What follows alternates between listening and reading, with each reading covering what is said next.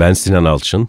Ben Evren Bolgun. Her hafta ekonomi ve finans konularında detaylı bir şekilde öne çıkan ve arkada geride kalan konuları her hafta aktarmaya çalışacağız. Evet, konuşulanları, çok konuşulanları konuşacağız. Konuşulmayanları konuşacağız. Görülenleri beraber tekrar bakacağız. Görünmeyenlere neler olduğunu üzerine dinleyicilerimizle birlikte bir yolculuğa çıkıyoruz hocam.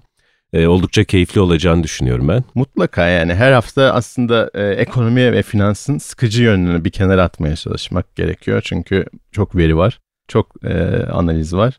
Onları aslında e, biraz daha dinleyiciler için e, heyecanlı ya da zevkli hale getirmek e, amacındayız. Evet aslında olduğu yere getirmek diyebiliriz belki. Çünkü ekonomi dediğimiz şey mutfakta kaynayan ya da yarım kaynayan ya da kaynayamayan tencereyle ilgili. Fakat ağdalı da bir dil var tabii gündelik yaşamda işte ekonomi kanallarında, gazetelerin ekonomi sayfalarında. Biraz onları deşip gerçekten anlaşılır, konuşulabilir, kullanılabilir hale getirmemiz lazım. Peki kimler için yapıyoruz hocam? Yani bu yani önce podcast'i. önce aslında yatırımcılar için demek lazım bence yani. Nasıl yatırımcılar? Ya yatırımcılar bireyler öncelikle. Ee, hepimiz bizler de yatırımcıyız sonuçta. Sen de ben de. Şirketler var. Finansal kuruluşlar var. Onların çalışanları var. Yani yatırımcı dünyası çok geniş aslında. Yatırımcı kelimesi çok geniş bence.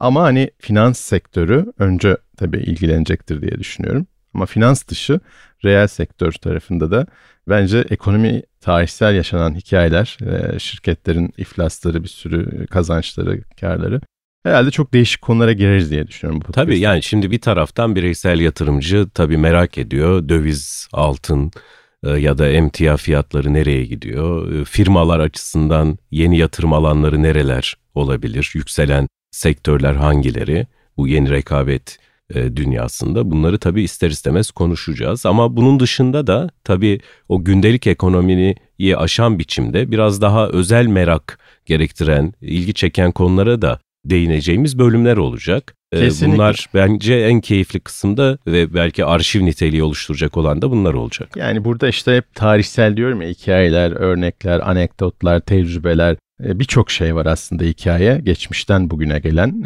sadece Hani ekonomi diye bakmıyorum hadiseye ya da finans diye. Çünkü işin psikoloji tarafı var. Davranışsal finans sen de Tabii. çok iyi biliyorsun. Sosyolojisi var. Psikolojik tarafı var. Sonuçta insan var bu işin içinde. Yani bu bilimlerin içinde insan. Egosu var, açgözlü. Her şey var yani. Farklı alanlarda herhalde birçok e, disipline dokunacağız diye düşünüyorum tekerrüre sokmamak şartıyla tarihe de gireriz tabii ekonomi tarihine de. Gireriz. E, sıkmamak için tabii ki e, elimizden geleni yapmak lazım bence ama on, ondan hiç şüphem yok. E, keyifli bir e, sohbet ve nasıl geçtiğini herhalde çok rahatlıkla anlayacağımız 25-30 dakikayı işte sığdırabileceğimiz birçok kaynakla da ara ara her zaman değil ama en azından ayda bir kere sıra dışı bir konuyu öne çıkararak dinleyicilere aktarmaya çalışırız. Evet güzel bir yolculuğa çıkıyoruz. Herkesi de e, bu podcast'te katılmaya, dinlemeye, önerilerde bulunmaya da bekliyoruz. Evet, bizi dinlemeye devam edin diyorum.